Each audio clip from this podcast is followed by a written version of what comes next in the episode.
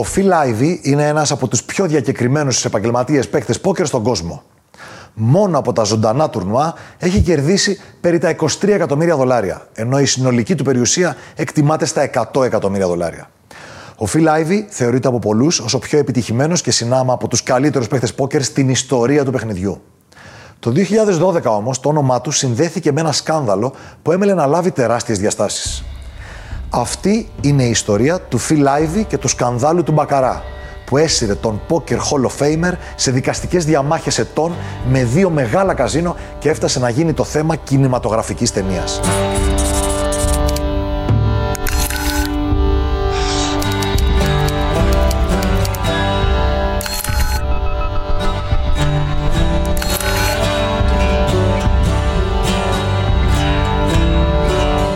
Φίλιπ Ντένις Άιβι, ο νεότερος, γεννήθηκε την 1η Φεβρουαρίου του 1977 στο Riverside της Καλιφόρνια. Όταν ήταν τριών μηνών, η οικογένειά του μετακόμισε στο Ροζέλ του Νιου Τζέρζεϊ, όπου ο μικρός Φιλ θα περνούσε τα παιδικά του χρόνια. Από μικρός, ο Φιλ γνωρίστηκε με τον κόσμο των τυχερών παιχνιδιών. Ο παππούς του ήταν αυτός που τον έμαθε να παίζει πόκερ όταν ο Άιβι ήταν μόλις 8 ετών. Η ευχέρειά του ήταν εμφανής. Η κατανόησή του για τα θεμέλια του παιχνιδιού ήταν τέτοια που μπορούσε ήδη να φτιάχνει δικές του στρατηγικές για να κερδίζει και να μην ακολουθεί απλά την πεπατημένη. Ο παππούς του Άιβι ήταν ο πρώτος άνθρωπος που πίστεψε ότι οι δυνατότητές του θα του επέτρεπαν να παίξει πόκερ επαγγελματικά. Όταν έφτασε στην εφηβεία, ο Φιλ θα έκανε την πρώτη του επίσκεψη σε καζίνο. Η είσοδος προφανώς απαγορευόταν σε άτομα κάτω των 21 ετών. Έτσι, ο Άιβι δημιούργησε μια πλαστή ταυτότητα και με το όνομα Jerome Graham θα επισκεπτόταν συχνά τα καζίνο της Atlantic City.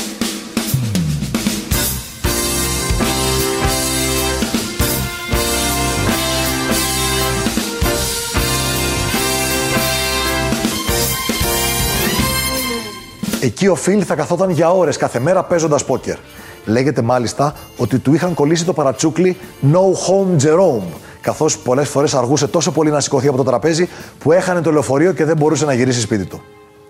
Όταν ο Άιβι ενηλικιώθηκε, γνώρισε έναν από τους κορυφαίους παίκτες πόκερ της προηγούμενης γενιάς, τον Μπάρι Γκρινστάιν, ο οποίος είδε στον Άιβι έναν παίκτη με μοναδικά ταλέντα και αποφάσισε να τον βοηθήσει να γίνει καλύτερος.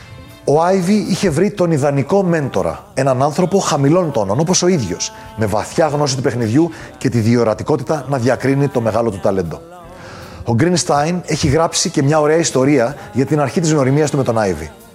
Όταν ο Άιβι είχε ξεκινήσει να παίζει στο Λος Άντζελες, ρωτάει τον Γκρινστάιν ποια περιοχή είναι καλή για να μείνω εδώ; Ο Γκρινστάιν του απάντησε: Το σπίτι μου είναι στην καλύτερη περιοχή, αλλά είναι λίγο ακριβά εκεί.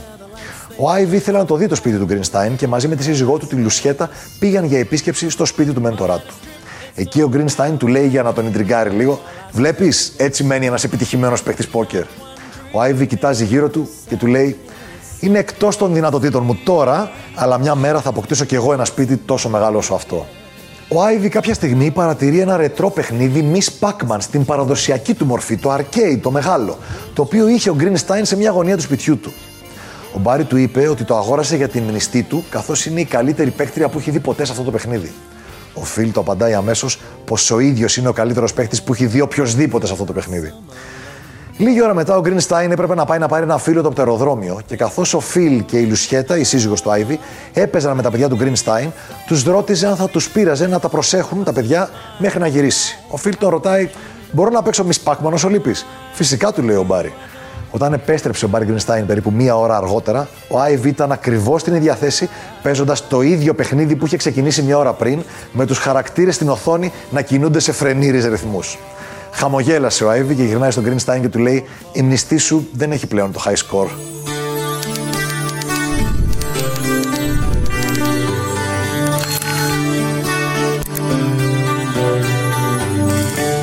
Η αναγνώριση για τον Άιβι ήρθε ήδη από τα πρώτα επίσημα τουρνουά που έπαιξε. Το 2000 πήρε μέρος σε αρκετά τουρνουά του World Series of Poker. Σε ένα από αυτά, σε παιχνίδι Pot Limit Omaha, κατάφερε να φτάσει στην κορυφή και να κατακτήσει το πρώτο του βραχιόλι, το WSOP Bracelet, που είναι το τρόπαιο για τους νικητές των τουρνουά της σειράς World Series of Poker.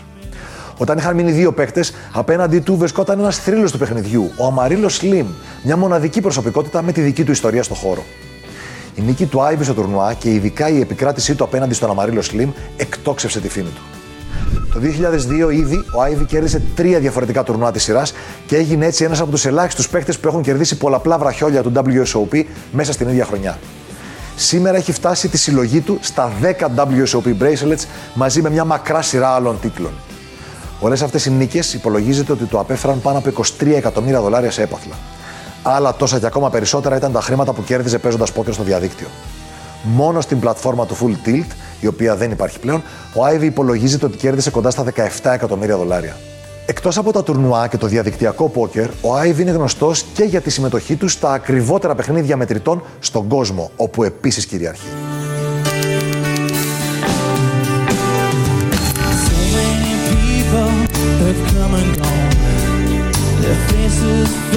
Εκτός από το πόκερ, ο Άιβι απολαμβάνει να παίζει και άλλα τυχερά παιχνίδια όταν βγαίνει να διασκεδάσει.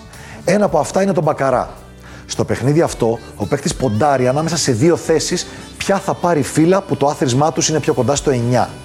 Η μία θέση ονομάζεται παίκτης και η άλλη μπάνκερ, τραπεζίτης. Ο παίκτης που παίζει το μπακαρά μπορεί να ποντάρει είτε στον τραπεζίτη είτε στον παίκτη. Δεν είναι υποχρεωμένος δηλαδή να ποντάρει πάντα στον παίκτη. Το 2012 ξέσπασε το σκάνδαλο που έμελε να κρατήσει 7 με 8 χρόνια και έμπλεξε τον Άιβι σε ατελείωτες δικαστικές διαμάχες με δύο διαφορετικά καζίνο. Όλα ξεκίνησαν όταν ο Άιβι επισκέφτηκε με την ασιατικής καταγωγής φίλη του, την Kelly Sun, το καζίνο Crockford στο Λονδίνο τον Αύγουστο του 2012.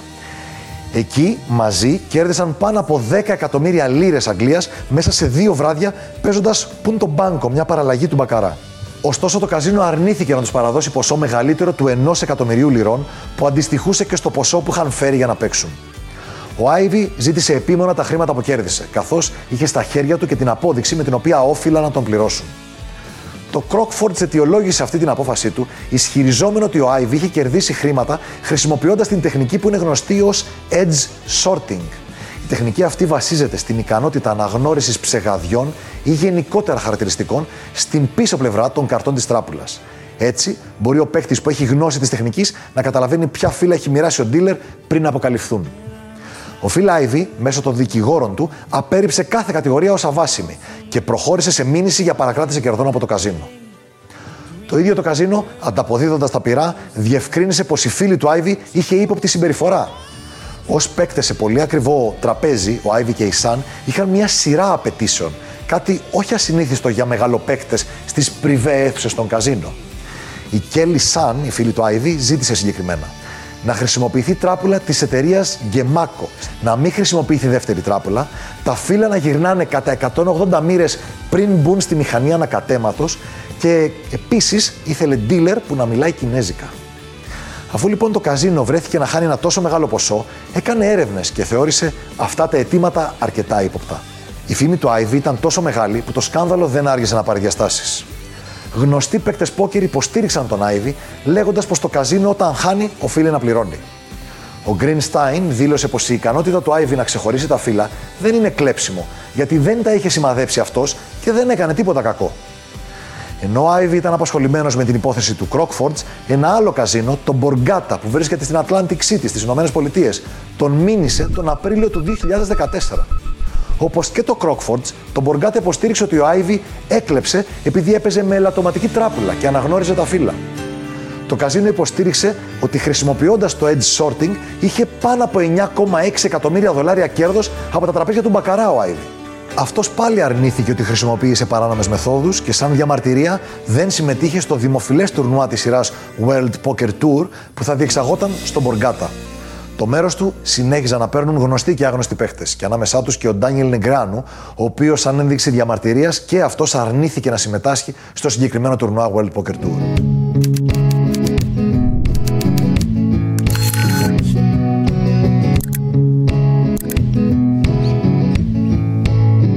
Μετά την κατάκτηση του 10ου WSOP Bracelet την άνοιξη του 2014, ο Άιβι μήνυσε με τη σειρά του το καζίνο Μποργκάτα. Οι δικηγόροι του υποστήριξαν ότι δεν έφταιγε ο Άιβι για την ποιότητα της τράπουλας. Το καζίνο θα έπρεπε να κάνει τους δικούς του ελέγχους και ο Άιβι επίσης απέτησε την πληρωμή των κερδών του. Μέχρι τότε το Μποργκάτα τα παρακρατούσε, προφασιζόμενο την δυνατότητά του να παρακρατά κέρδη που προέρχονταν από παιχνίδι που βρισκόταν υπό έλεγχο για παρατυπίες. Μέχρι όμως και έξι μήνες. Το διάστημα αυτό είχε εκπνεύσει και το καζίνο προσπαθούσε με νομικά τεχνάσματα να το παρατείνει. Το φθινόπωρο του 2014 ξεκίνησε στη Μεγάλη Βρετανία η πολύκροτη δίκη του Ivy εναντίον του Crockfords. Το καζίνο επέμενε ότι ο Ivy είχε κερδίσει παίζοντας με αθέμητες μεθόδους. Ο Φιλ Άιβι από την άλλη στηρίχθηκε στο γεγονός ότι είναι επαγγελματίας παίκτης, ότι είναι η δουλειά του να βρίσκει πλεονέκτημα για να κερδίζει χρήματα. Βάσισε την υπεράσπιση του στο γεγονός ότι το λεγόμενο advantage play, το παιχνίδι με μαθηματικό πλεονέκτημα δηλαδή, δεν ήταν παράνομο. Έτσι, όπως τα καζίνο θα του έπαιρναν λεφτά αν έχανε σε οποιοδήποτε παιχνίδι, έτσι και αυτός νόμιμα δικαιούταν να ψάχνει το πλεονέκτημα έναντι του καζίνο που θα του αποφέρει κέρδη. Ο Φιλ, παρά την επιμονή του ότι το edge sorting ήταν ικανότητα και όχι κλέψιμο, αφού δεν άγγιξε τα φύλλα, έχασε τελικά τη δίκη. Ο δικαστής αποφάνθηκε πως ο Άιβι χρησιμοποίησε μια πρακτική, δηλαδή το edge sorting, η οποία δεν προκύπτει κάπως από το ίδιο το παιχνίδι. Άρα πρακτικά έκλεψε. Αρχικά δεν δόθηκε η δυνατότητα έφεσης, αλλά οι δικηγόροι του Άιβι κατόρθωσαν να αντιστρέψουν αυτή την απόφαση και να την καταθέσουν.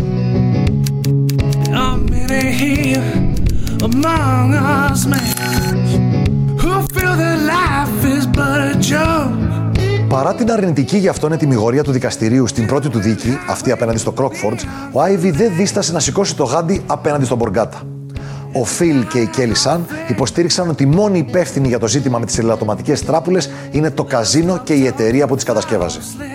Το καζίνο αφενός γιατί όφιλε να γνωρίζει για την κατάσταση που βρίσκονταν οι τράπουλες και να τις αποσύρει, και αφετέρου η κατασκευαστική εταιρεία γιατί εκείνη ήταν που πούλησε στο καζίνο τις παρτίδες με τις ελαττωματικέ τράπουλες.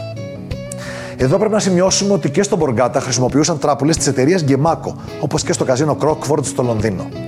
Έτσι, ο Άιβι και η Κέλλη επέλεξαν να μηνύσουν το καζίνο Μποργκάτα ξανά τον Ιούλιο του 2015 για συκοφαντία και απέτησαν την εκδίκαση αποζημίωσης. Σαν να μην έφτανε αυτό, ο Άιβι εκτόξευσε μία ακόμα κατηγορία εναντίον του Μποργκάτα. Το καζίνο ήταν γνωστό για τις σερβιτόρε του, οι οποίες ήταν γνωστές και ως οι Μποργκάτα Babes. Οι γοητευτικές αυτές κυρίες δίνονταν με αποκαλυπτικά φορέματα και ο Άιβι κατηγόρησε το καζίνο πως τον φλέρταραν και του πρόσφεραν συνέχεια αλκοόλ για να θολώσουν την κρίση του. Οι Μποργκάτα Babes έδωσαν το δικό τους στίγμα εκείνη την περίοδο. Κατέθεσαν μήνυση κατά του καζίνο για άσχημη μεταχείριση στον εργασιακό χώρο. Δήλωσαν μάλιστα πως ελέγχονταν τακτικά μέχρι και για το βάρος τους.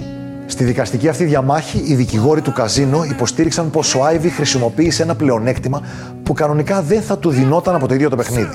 Να ξέρει δηλαδή ποιες είναι οι κάρτες όταν είναι στο τραπέζι, όταν ακόμα αυτές είναι κλειστές. Ο Φίλ αντέταξε πως είχε πλεονέκτημα, αλλά χωρίς να κλέψει, χωρίς να αγγίξει ο ίδιος τις κάρτες για να τις σημαδέψει.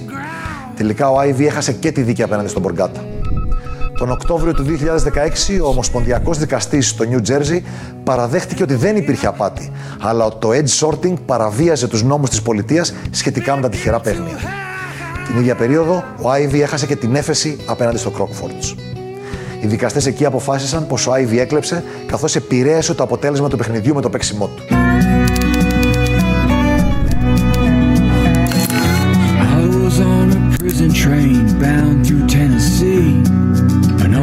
Ο Άιβι δεν έχει πει την τελευταία του λέξη ακόμα. Παρά την ήττα του στην έφεση κατά του Κρόκφορντς, πήρε την άδεια να ασκήσει έφεση στο ανώτατο δικαστήριο της χώρας τον Μάρτιο του 2017, την οποία όμως και έχασε οριστικά. Παράλληλα, άσκησε και έφεση στην απόφαση υπέρ του Μποργκάτα. Στο μεταξύ, του Μποργκάτα είχε κερδίσει και δίκη εναντίον της Γκεμπάκο, της εταιρείας που κατασκεύαζε τις τράπουλε του καζίνο. Στην εταιρεία αυτή επιβλήθηκε ποινή καταβολής αποζημίωσης ύψους 27 εκατομμυρίων δολαρίων στο καζίνο.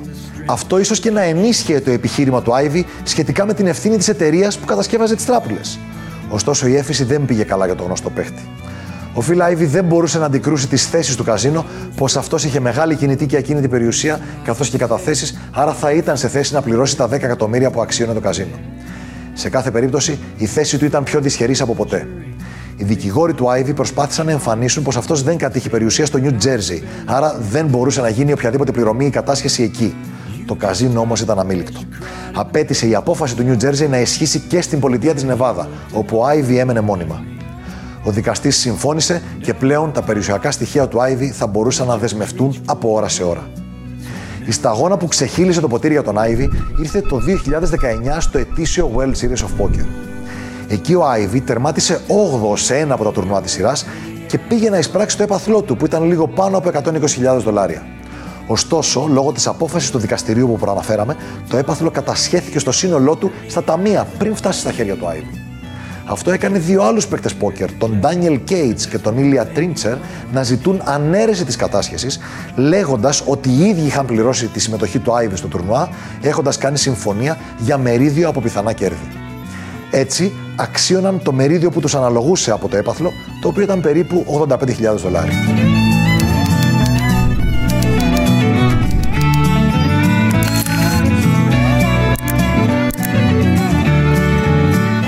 Ο Φιλ Άιβι τελικά ήρθε σε διακανονισμό με τον Μποργκάτα, οι λεπτομέρειες όμως για τη συμφωνία αυτή δεν δημοσιεύτηκαν ποτέ. Έτσι, μετά από σχεδόν 8 χρόνια διαμάχης, το 2020, ο Φιλ Άιβι θα έπρεπε να επιστρέψει τα κέρδη του στον Μποργκάτα, ενώ δεν είχε άλλη ελπίδα να εισπράξει τα κέρδη του από το Crockford's. Μέσα στον ίδιο χρόνο, σαν εφαρμογή της απόφασης, αστυνομικοί της Νεβάδα κατέσχεσαν και μεγάλο ποσό από τον Άιβι, ένα ποσό που το είχε κερδίσει στο καζίνο Ρίο του Las Vegas. Και αυτό το ποσό δεν δημοσιεύτηκε. Ο Φιλ συνεχίζει να παίζει πόκερ και να στοιχηματίζει σε άλλα τυχερά παιχνίδια. Απολαμβάνει να παίζει γκολφ συνήθως με στοιχήματα. Επίσης αγαπάει το μπάσκετ και πηγαίνει συχνά και σε αγώνες του NBA. Έχει αναπτύξει και μια σειρά από φιλανθρωπικές δράσεις. Μεταξύ αυτών είναι και το ίδρυμα Budding Ivy, το οποίο ασχολείται με την επιμόρφωση φτωχών παιδιών. Μια κινηματογραφική ταινία με τίτλο Βασίλισσα του Μπακαρά είναι στα γυρίσματα σύμφωνα με τις πληροφορίες που έρχονται από το Hollywood.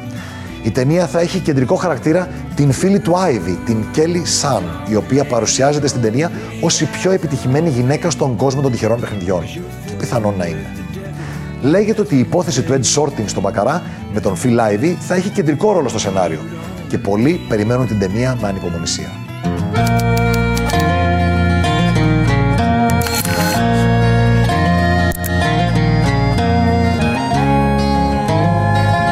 Phil Ivey είναι σίγουρα ένας από τους πιο επιτυχημένους παίκτες πόκερ και από πολλούς θεωρείται ο κορυφαίος στον κόσμο. Το σκάνδαλο με τον Μπακαρά ήταν τόσο μεγάλο σε διάρκεια και πήρε τόσο μεγάλες διαστάσεις που άφησαν εξίτηλο το στίγμα του στον κόσμο των τυχερών παιχνιδιών. Πολλοί διάσημοι και άσημοι παίκτες στήριξαν τον Άιβι, λέγοντας πως όποιος μπορεί να κερδίσει από τα καζίνο έχοντας ανακαλύψει κάποιο πλεονέκτημα είναι ήρωας, όχι κλέφτης. Από την άλλη, τα καζίνο δεν θα ήθελαν σε καμία περίπτωση να έχουν στα τραπέζια τους παίκτες που θα μπορούσαν να φύγουν με μεγάλα χρηματικά ποσά κατά βούληση παίζοντας με πλεονέκτημα. Ο Φιλ Άιβι μπορεί να έχασε στα δικαστήρια, αλλά κέρδισε πολλούς φίλους από αυτή την υπόθεση γιατί σήκωσε το ανάστημά του απέναντι στα μεγαθύρια του κόσμου των τυχερών παιχνιδιών. Απέναντι στα καζίνο.